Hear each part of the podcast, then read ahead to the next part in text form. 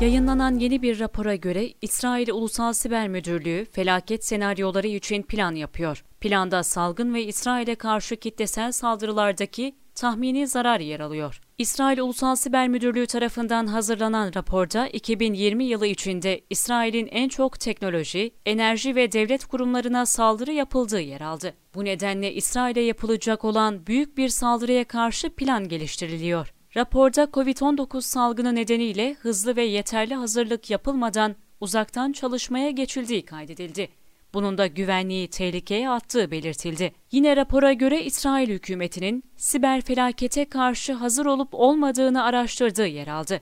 Araştırma büyük ölçüde gerçekleşen saldırılara karşı araştırma enstitüleri ve uluslararası sigorta şirketleriyle gerçekleştirildi.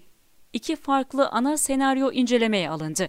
İlk senaryoya salgın ismi verildi. Bu senaryo 40 bin şirketteki çalışanların kötü amaçlı yazılım nedeniyle askıya alınmasını içerdi. Bu senaryonun tahmini hasarı 5 milyar şekel olarak gerçekleşti. İkinci senaryoya ise ilk oğlanın ölümü ismi verildi.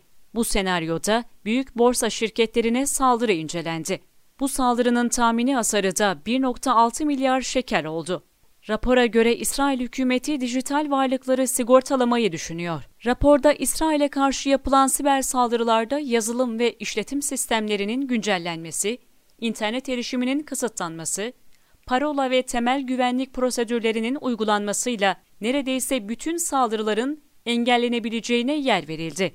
Raporda salgın döneminde daha fazla sahte e-posta ve mesaj paylaşıldığı yer aldı. Ayrıca aşı çalışmalarına karşı bazı devlet destekli siber saldırılar yapıldığı kaydedildi.